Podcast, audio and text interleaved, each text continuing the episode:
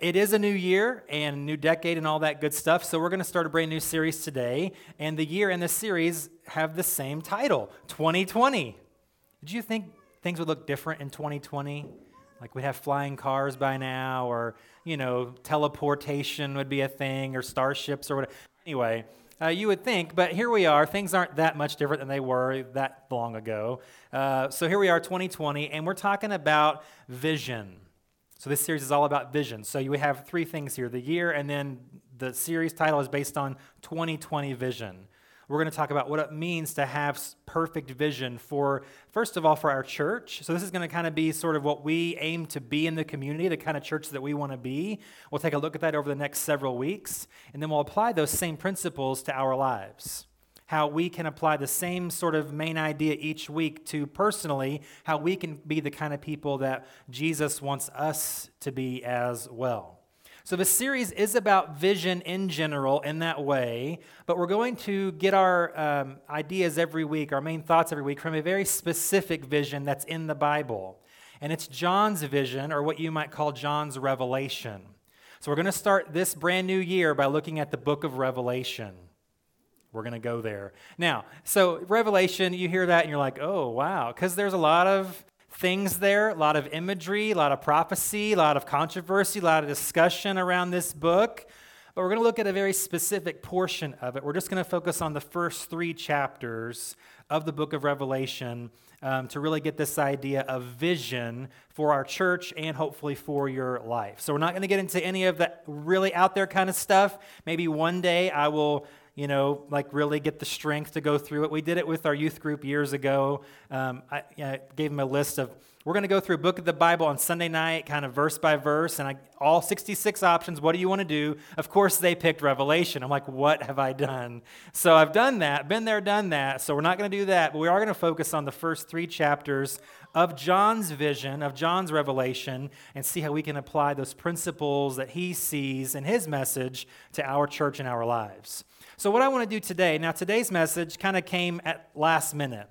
So I had something else ready to go for today. I have a certain number of weeks I'm trying to get all this done in. And so, of course, Thursday afternoon, I'm kind of working on that. And I'm just like, this is going in a very different direction than what I've got here. And so I kind of had to scrap or really push back a week what was already ready to go. And so if this is like a swing and a miss, that's why. Basically, this is like two days worth of work here. So uh, I think it'll be good. So again, I think God did that on purpose. He knew who was going to be here. He knew who was going to be listening, maybe online later on, for a specific reason. So, we're going to cover some things. I hope that'll be helpful for us as we kick off this new series.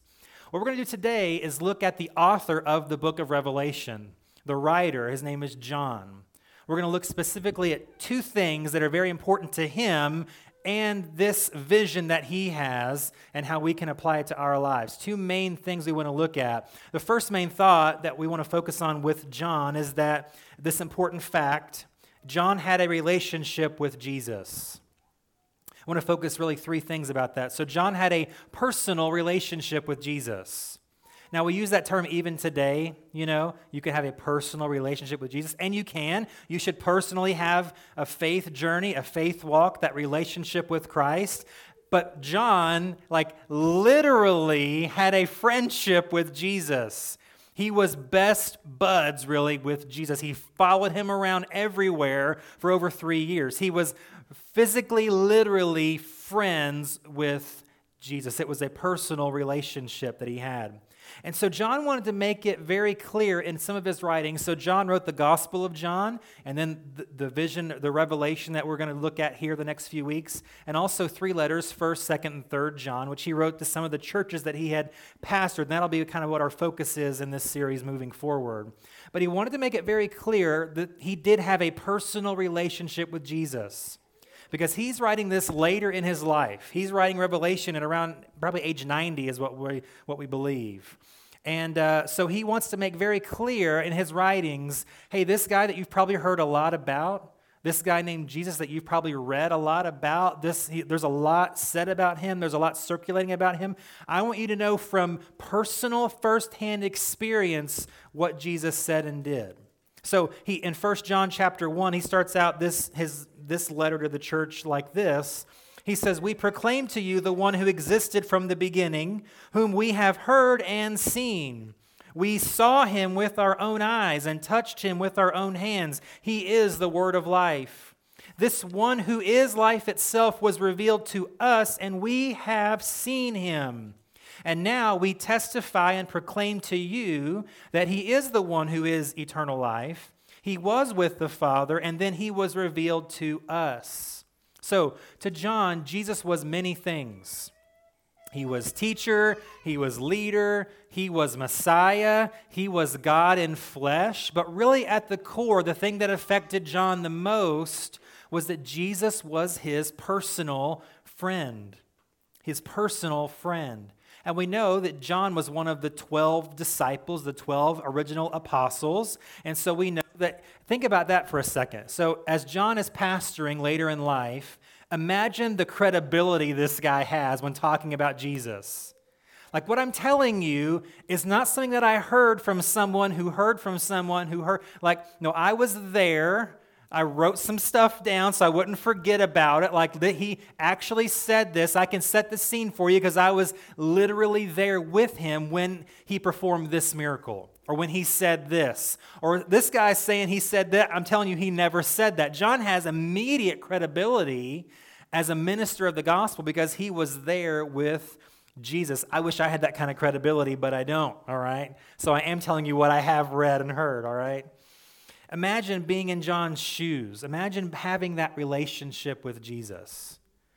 I'm with him, walking with him, hearing him. Like, and we only see a small portion of what Jesus actually said and did. John was there 24 7, 365. So there's some late night conversations that nobody wrote down that probably blew, would blow your mind that John was there for. That's pretty amazing to consider. So he's one of the 12. But then he's even more intimate of a friend than that. He's one of the inner three of the 12. So there's three guys you read about a lot Peter, James, and John. James and John are actually brothers. We'll talk about that in just a minute. So these three are kind of the ones that really gravitated closer to Jesus than the others did. Now they were all close. They all loved him, followed him, believed in him. But these three were like really super close. And they experienced certain things that the other guys did not get to experience.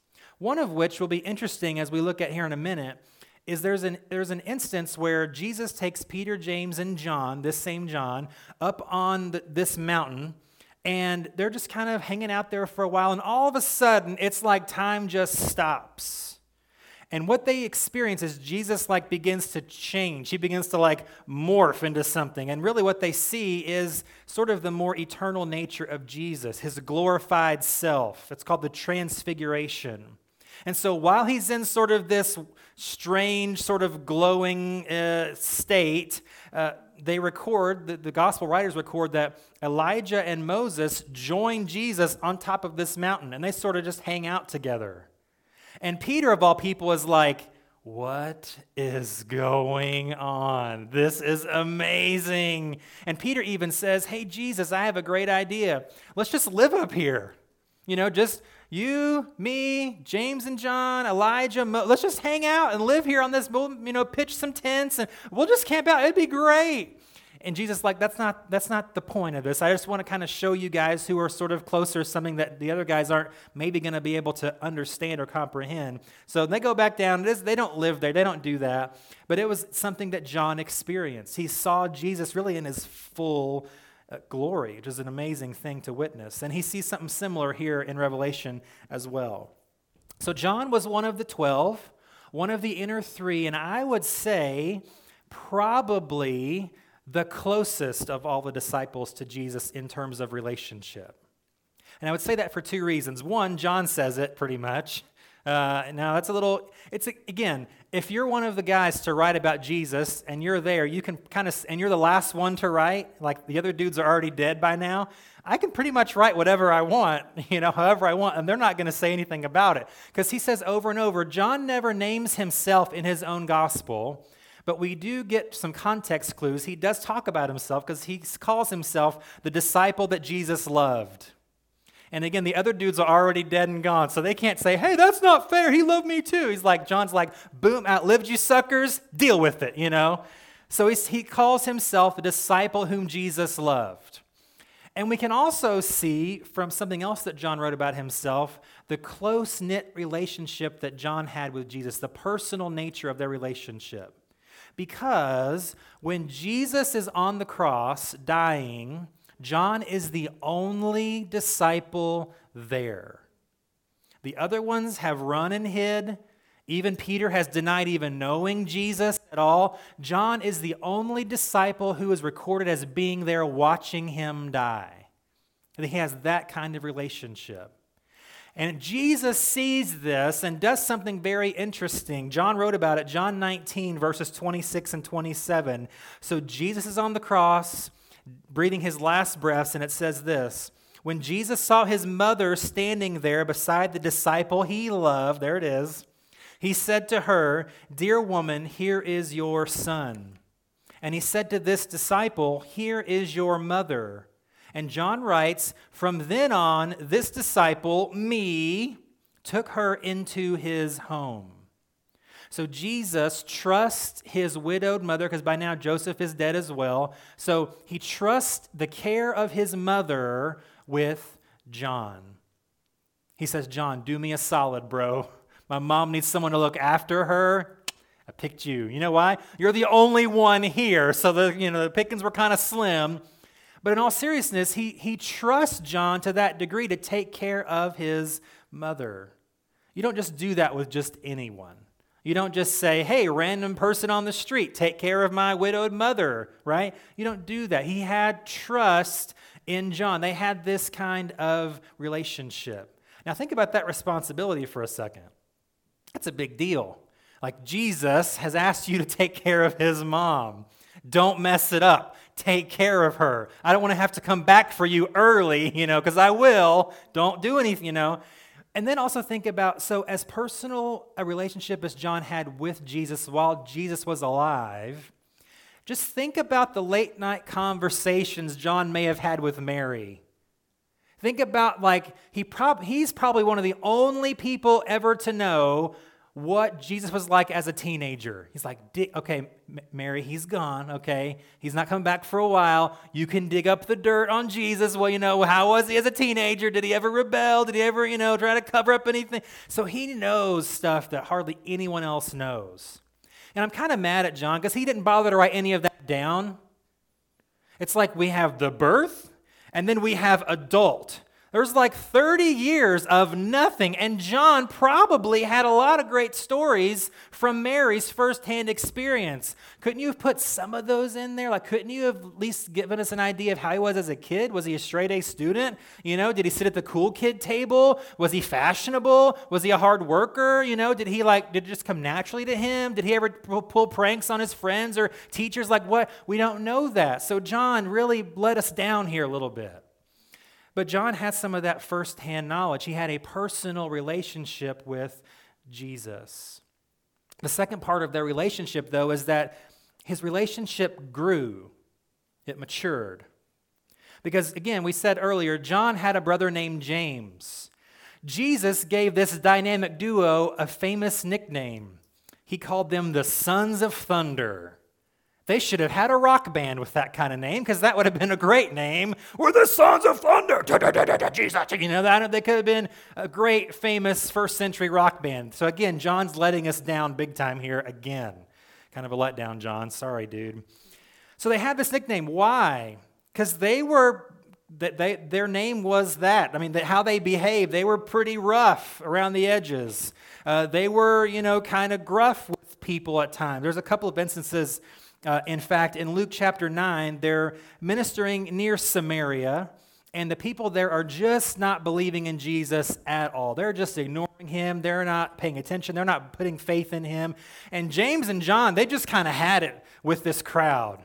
And they're ready to shut the thing down. And so they say, Hey, Jesus, let, us do this. Would you want us to call down fire from heaven to destroy these people because they won't believe in you? Sons of thunder and apparently lightning too. I don't know. So jesus is like no no no we're not we're not going to kill people. That's not what we're here to do. Just calm down. That's why they have this nickname sons of thunder. And then later on in, in mark chapter 9 mark writes about a time where they they kind of come to Jesus and kind of tattle. They kind of tell on some people. They're like, hey, Jesus, we just want to let you know we got your back, Jesus, we got your back. Uh, there were some people that were casting out evil spirits in this town over here, and we stopped them because they're not one of our crew. We just want to let you know we're looking out for you, Jesus. We got your reputation in mind. We shut that down because they were casting out evil spirits and they're not one of us. So we said, uh uh-uh, uh, nope, we're over. Get out of here. Kick them out of town. And Jesus, it says Jesus rebuked them. He's like, hey, listen, if they're not against us, then they're for us. We need as many te- people on our team as we can get right now. So just because they're not with us 24 7, if they're not against us, just let them do what they're going to do. So he has this reputation, son of thunder, pretty brash. Uh, pretty crude, pretty cocky, pretty short tempered at times. They even have arguments about who's the greatest in the kingdom, who's going to sit at your right hand. Like John's in the middle of all of this kind of sophomoric nonsense, this sort of middle school type of one upsmanship. But yet, when you read his writings, and I looked this up uh, this week and I counted, so it's going to be fairly accurate. In John's gospel, in his three letters, and in Revelation, he talks about love 118 times. Love everyone, love your neighbor, love God, like love, love, love, love. 118 times he writes about love. So, how did this young, cocky, brash, bullheaded, stubborn kid end up writing about love 118 times? Was relationship with Jesus matured over time? Because history will tell us, scholars will tell us that John was more than likely the youngest of all the disciples. So he has the most to learn of all the disciples. He has the furthest to go of all the disciples. He starts out thinking he knows, yeah, I'm 17. I know how life works, Jesus. Let me tell you a few. And it's like, and then we read later when he's 90 or when he's in his 70s and 80s writing letters and to these churches, he's talking about love each other, have compassion for each other, let's get along, let's be unified. That's not the John that we saw 50, 60, 70 years before. He matured over time. So, in your faith journey, let John be an inspiration to you. Let him be an encouragement to you. Because maybe you look at where you are, you're like, I don't feel super mature in my faith. That's okay. Just work on tomorrow maturing more than you are today. Make, make goals. It's the first of the year. Make goals. Hey, I'm going to mature in my faith in these ways. I'm going to set up these sort of uh, mile markers to see how I can get closer to Jesus. Ha- we're, we're all in the same boat. We're all on the same journey. We all have room to mature, just like John did. So don't get stuck, but mature. And also don't give up on other people. Well, they just can't get it right and they just won't learn. They won't mature. Just some of us mature slower than others. Like some of us might be late bloomers. That's okay. John took some time to get there, but he got there. Let's give people that room to grow and mature in their faith as well. And, and then the third thing about John's relationship with Jesus is ultimately it was sacrificial. Was sacrificial. Again, go back to this thing. John had no intention of caring for Mary, right? That wasn't in his life plan. He wasn't like, yeah, when Jesus dies, I'm just going to take care of his mom. So he had that wasn't why he was there, but that's what happened, and he did it. It was sacrificial. And then most of his life he gave to the work of the ministry.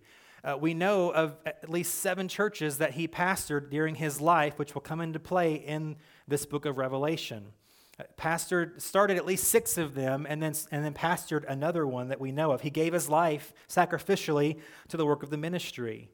And then when, you, when john is looking back probably when he's writing about to write revelation he's kind of by himself. We'll talk about that in a minute.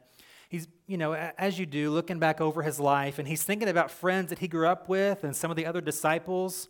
Guess what? They're all gone.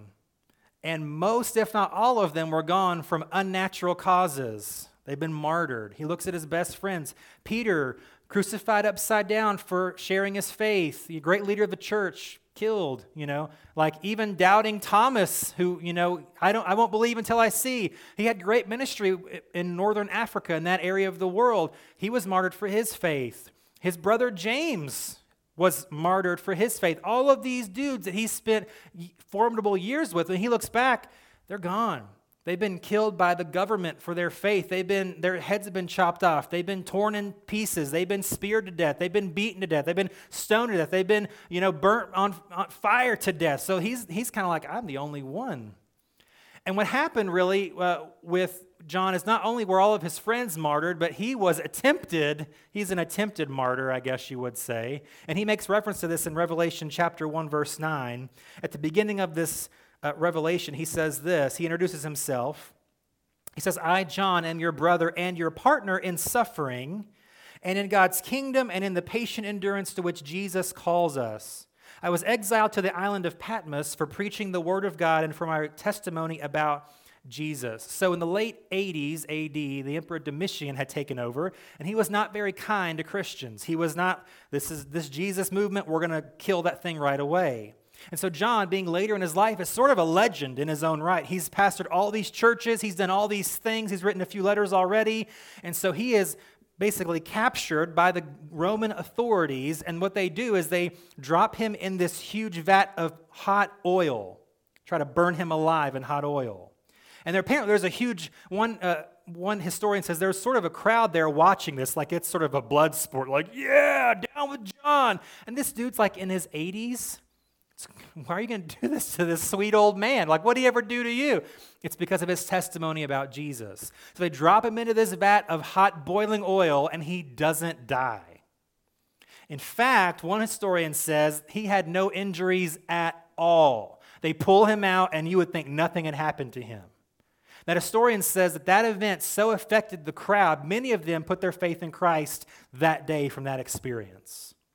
So then Domitian's like, well, I just can't, now I have to do something because now he's, he's like a miracle. I, so he exiles him to this island called Patmos. He's there by himself, supposedly to live out the end of his days. And he's there for a couple of years. And that's where the second thing, main idea today is that that's where he has a vision of Jesus. So while John is exiled off to himself to kind of wither away on this island by himself, he has a vision of Jesus. He meets an old friend one more time. So, what I want to do is read again, sort of the beginning of this to set the stage for where we're going to go the next few weeks. It's Revelation chapter 1. Uh, we'll pick it up at verse number 10. And so, here is how he sort of builds up uh, this account of his life, this vision of Jesus. Verse 10 of Revelation 1. It was the Lord's day, and I was worshiping in the Spirit. Suddenly, I heard behind me a loud voice like a trumpet blast. It said, Write in a book everything you see and send it to the seven, these, the seven churches uh, in the cities of Ephesus, Smyrna, Pergamum, Thyatira, Sardis, Philadelphia, and Laodicea. These are the seven churches that John had pastored over his life. So not the, they're not the only churches that exist in this part of the world. They're the ones that he invested in, that he started or ministered in. And that's where we're going to spend the rest of our series is going through the message to each of these seven churches. So John said, When I turned to see who was speaking to me, I saw seven gold lampstands, and standing in the middle of the lampstands was someone like the Son of Man. It's a very common term um, for Hebrews or Israelites to talk about someone who is divine, the Son of Man. It's, you see a lot in the book of Daniel and his prophecies. So here's his description of Jesus. You think about for a second how you picture Jesus to look. How, just think about it for a second. And then let's read how John saw him. He was wearing a long robe. So far, so good. Check that box. With a gold sash across his chest. I always thought it was blue for some reason, but it's gold. His head and his hair were white like wool, as white as snow, which we've had enough of that outside, so we know what that looks like. His eyes were like flames of fire. His feet were like polished bronze refined in a furnace, and his voice thundered like mighty ocean waves. He held seven stars in his right hand, and a sharp two edged sword came out of his mouth. And his face was like the sun in all its brilliance. That is not how I've ever thought Jesus looked ever, except for when I read Revelation chapter 1. This is a sh- strange sort of thing. And you, it almost sounds sort of like what maybe John saw years earlier on that Mount of Transfiguration. I, I recognize him there, but he looks different. There's something different Have you done something with your hair, Jesus? It looks like you've aged a little bit. And it wasn't age, it's just, it's just purity, it's holiness. When it says, When I saw him, I fell at his feet as if I were dead. I would probably do the same thing. But he laid his right hand on me and said, Don't be afraid. I am the first and the last. I am the living one. I died, but look, I am alive forever and ever, and I hold the keys of death and the grave. So, John has this incredible vision of Jesus. Again, it, it, strikes him so powerfully that he can't do anything but fall to the ground as if he were dead. And when you read in the Old Testament, whenever someone sees a vision of someone like the Son of Man or an angel who's a messenger, they have the same response. They're just in awe. They don't have the words to express anything. They, weak, their knees get weak and they just fall flat as if they were dead. But remember, here's why we spent so much time focusing on their relationship between John and Jesus. Because what does Jesus do? He puts his hand on John and says, Hey, it's your friend Jesus. He says, I'm the first and the last. I was dead and now I'm alive. Only Jesus can make that claim. That is one of the things that separates him from any other person in history. He's the only person who can say, I was dead and now I'm alive forever. Now, there are people that Jesus raised from the dead, but guess what? They died again. They're not alive forever and ever. So Jesus makes this claim that only he can make. I was dead, but now I'm alive. And this vision that John has includes a lot of things. So, the next 21, 22 chapters, there's a lot of imagery that we read about, that we know about. There's a lot of figurative language. There's a lot of numbers. There's a lot of, you can like get so lost in the book of Revelation.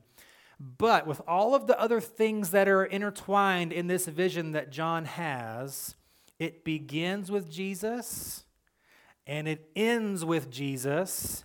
And the focal point of all the craziness that happens in the pages of this book of Revelation all are about Jesus. He's victorious, he's mighty, he's a warrior. He's not messing around anymore in Revelation like he's like, I put up with you people long enough.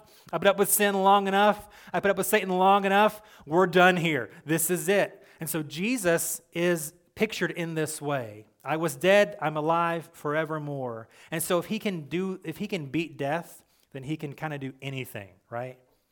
There's nothing that God can't do. There's nothing that Jesus can't do. So as we consider John's relationship with Jesus and his vision of Jesus, it brings to mind a question I want to ask us this morning. And that is, do you have a vision for your life? John had a vision so the question is, do we have a vision? And you might say, well, that's not important, or I don't need one, or I, it's, you know, whatever. It's just whatever you want to, however you want to say it. But you need a vision for your life.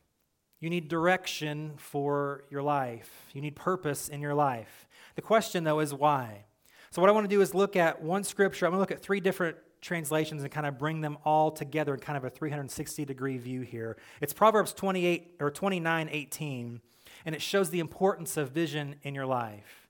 The proverb says, where there, where there is no vision, the people perish. That's the King James Version. So, what that's saying here is that a life without vision is not really life at all. It says we perish without vision. It's a life without hope, without direction. I'm lost, I'm scrambling, I feel hopeless, I feel like nothing's going to work out, I feel confused and frustrated all the time because I lack vision. Vision is key. Without it, we perish. The English Standard Version says, where there is no prophetic vision, the people cast off restraint. So we see similar language to what John experienced prophetic vision. So a visionless life is purposeless, it's directionless. We cast off restraint. We have no guide, we have no guardrails, we have no sense of direction. We just kind of wander aimlessly and waste our existence, waste our life without prophetic vision. The NIV says, where there is no revelation, had to use that one because we're talking about the book of Revelation. Where there is no revelation, the people cast off restraint. So, what it shows here is that it's not just you having a vision for the sake of you, but it's that your vision must be a revelation. It must be something greater than you, something bigger than you, something that means more than just your direction for your life. So, you might think, I don't, I don't buy that. I, I don't need a vision for my life. And maybe, you know, I've got time to figure it out because I'm young or I'm kind of past my prime, so I'm just going to kind of wait my days out. And but it's like, no, no, no, no. Whatever life you have left, however long that may be, you need vision for your life. So if you're young, don't waste your prime years by living directionless and visionless with cloudy vision. Well, I'm going to kind of feel my way through life and I'm not going to, you know, and there's always an aspect of that. But we'll see how you can have clear vision. I would say perfect vision, how that's possible here in just a second. Don't waste your prime years with poor vision, with cloudy vision, or with no vision. Even if you're older, here's the thing maximize the second half with clear vision. Recalibrate. So it's not just, oh, you know, I'm, I'm at this point, and so this is what I'm to do because that's what everybody does at this age. No, that may not be God's vision for the rest of your life. He may have something very specific, very different for you. And so you want to live with laser like focus to make the whatever, however many years there are left count for something with renewed vision. Again, maybe your vision is blurry. You just need a slight correction. It's okay. Maybe you feel like life is a moving target and I just, there's no way I'm going to hit the bullseye here. There's no, I'm going to miss the mark every time. It's a moving target. So maybe you just need a little bit of focus. That's okay. So, with this question of vision for your life comes a second question that we're going to close with today. And it seems like a simple question, but it, will change everything. The second question that includes, so the first question is, do you have a vision for your life? But the second question is, do you have a relationship with Jesus? These two things are directly connected. They were for John, because John had a relationship before he had a revelation. That's why we set up the scene the way that we did. We established the close knit, personal, growing, intimate relationship, the sacrificial relationship that John had with Jesus, because that's the only way he's going to get this revelation. The only way. Because Jesus knew he could trust John with this information. He knows this guy is not going to freak out. He's not going to flake out. So when Jesus tells him a few times, write this down, he trusts John enough to get it right. Because he says, the stuff I'm going to show him, he's not going to understand. It's going to seem strange, maybe scary, very weird, and he's not going to know. It's not, some of the stuff's not going to happen for a couple thousand years or more after he's gone. So he's, I need someone I can trust to get this right. And he trusted John with this information. He knew he was reliable, he knew he was trustworthy. He wasn't just going to trust this sensitive information with just anyone. It kind of goes back if I can trust him with my mother, I can trust him with this revelation. And it's because he had that relationship. So here's how then vision and relationship connect in our lives. We're going to go back and read the second half of Proverbs 29 18 and see how they're connected. So, the King James, again, uh, it says that, let me look at it again. It says, where, where there is no vision, the people perish. The second half of that verse says, But he that keepeth the law, happy is he. The English Standard Version again says, Where there is no prophetic vision, the people cast off restraint, but blessed is he who keeps the law. The NIV, where there is no revelation, the people cast off restraint, but blessed is the one who heeds wisdom's instruction. So there is a course of action here. There is an order to these things. There must be a relationship in order to experience the revelation. To have the clear vision that we're talking about and will talk about, to have the kind of clear vision for your life and your plans and your future and your relationships that we want, that close knit personal relationship is a must. It's the number one thing, it's the number one requirement. So the question may not then be do you have a relationship with Jesus, but what kind of relationship do you have with Jesus? Can Jesus trust you with your vision like he trusted John with his vision? Because too many times, and I'm guilty of this just like anybody, I'll have my own vision, my own idea of things that I want to accomplish or things that I want to do. And Jesus is like, you, you got to have my, my vision. It's got to be mine. It can't be your own. It's going to get you off course. It's going to not accomplish what I have planned for you. So, I, what I find is the closer I am in relationship with Jesus, the clearer vision I have. One more scripture as we start to wrap it up here. That's Jeremiah 29 11. We all know this. You probably have a coffee mug or a Bible cover or a bookmark with this verse on it. And here's the key we're going to see this connection between vision and relationship. Verse 11 God says, I know the plans, plans, that's vision I know the plans I have for you, declares the Lord plans for welfare and not for evil, to give you a future and a hope. God says, Hey, there's a vision I want to share with you. There's a vision I have that I want you to experience. Then, two verses later, we see that relationship is involved. Jesus, God says, You will seek me and find me when you seek me with all your heart. That's relationship. So I want the vision, I want the plans, I want the future, I want the hope. Well, it's necessitated on my relationship with the one who has the vision, who has the plan, who has the future, who gives hope. Vision and relationship are connected. Your, and here, so here's the main, the main thought I want to leave you with this morning. Your life vision will only be as good, and your purpose will only be as meaningful as your relationship with Jesus. Your vision will only be as good, and your purpose will only be as meaningful as your relationship with Jesus. They are connected. So, what that means is the closer you are to Jesus, the clearer vision you will have. The closer you are to Jesus, the more meaningful purpose your life will have. And so that doesn't mean you're going to have everything figured out. It's not a magic pill where I have all the answers to the universe. No, there is still very much a faith component to that. But we're talking about clearer vision. We're talking about perfect as our imperfect nature can handle vision. And that comes with this close knit relationship with Jesus. Now, there is this argument, though. Well, I can, there's a lot of people that are successful who are far from God. And I would say you have to put air quotes around that word successful. Because you can have tons of money in the bank and be far from God, yes. You can build empires and have all this fame and things that you want, and I can have all these possessions. I can have pretty good relationships. I can have a great life apart from Jesus. But what you're going to find when you really dig deep into those people, they are still pretty miserable most of the time. You can read interview after interview of celebrity and, and athlete and movie star who are far from God. You're going to find pretty quickly they're still searching. They've got it made. They're famous and wealthy and beautiful and whatever. And don't they have it all figured out? Why do they seem so miserable? Why do they struggle with addiction? Why did this person commit suicide? Didn't they have their whole life ahead of them? True vision, true meaningful purpose can only be found in a close knit relationship with Jesus.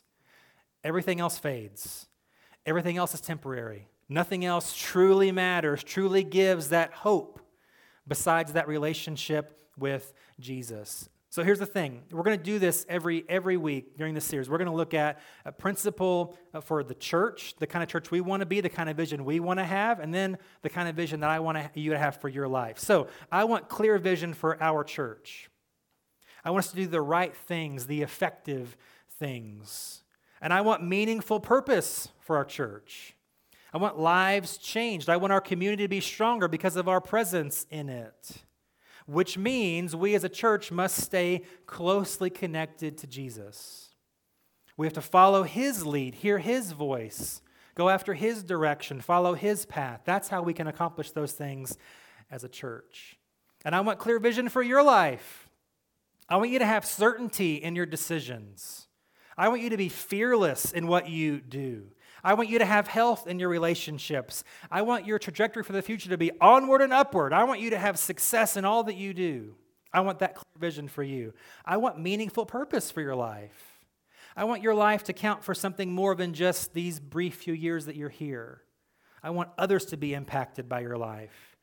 I want you to live for more than just the here and now, but leave a legacy that lives way after you're not here anymore.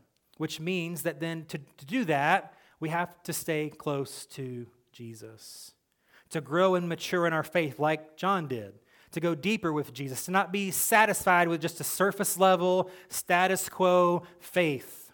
kind of a name by name only Christianity. You know, it's got to be something bigger than that. If I want clear vision and I want fulfilling purpose and direction in my life, it's got to be with this close knit, personal, intimate relationship with Jesus. And it can be done and if we do it, if we attempt that like John did, we will have this revelation that will blow our minds.